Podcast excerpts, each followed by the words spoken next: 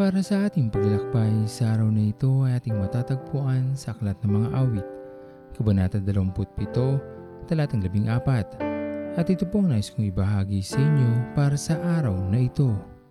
Maghintay ng may katapatan sa ating mga puso. Ito ang dapat maganap sa ating buhay. Marami mang pagsubok ang maaaring magligaw o magpahina sa ating pananampalataya o paniniwala sa ating Panginoon Lagi lamang nating pakaisipin na darating pa rin ang tamang oras at panahon na muli nating makakapiling ang ating Panginoon. At kung tayo lamang ay maghihintay ng buong puso sa Kanya, ikagagalak ito ng ating Panginoon at tunay na makakamtan natin ang kaligayahang walang kabantay.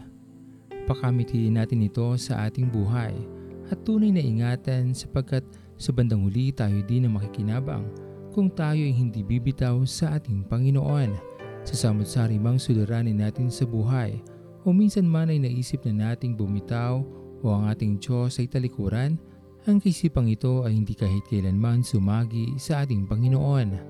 Ang kanyang katapatan sa atin ay hindi kayang maunawaan ni numan. Ito ay malawak at pangwalang hanggan. Kaya naman ito natin ang ating mga mata sa Kanya at patuloy lamang nang yakapin natin ang ating pananampalataya sa ating Diyos na labis na nagmamahal sa ating lahat.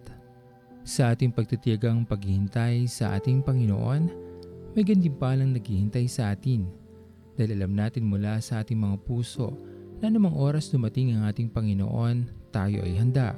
Tayo ay kanyang papapasukin sa kanyang kaharian at mararanasan natin ang walang hanggang pag-ibig ng Diyos na sa atin ay kanyang ipinaghanda mula pa lamang ng likhain niya ang mundo at magpahanggang sa ngayon ay patuloy nating nararanasan ang kanyang pagyakap. Tandaan ang kanyang hindi matatawaran na pagmamahal.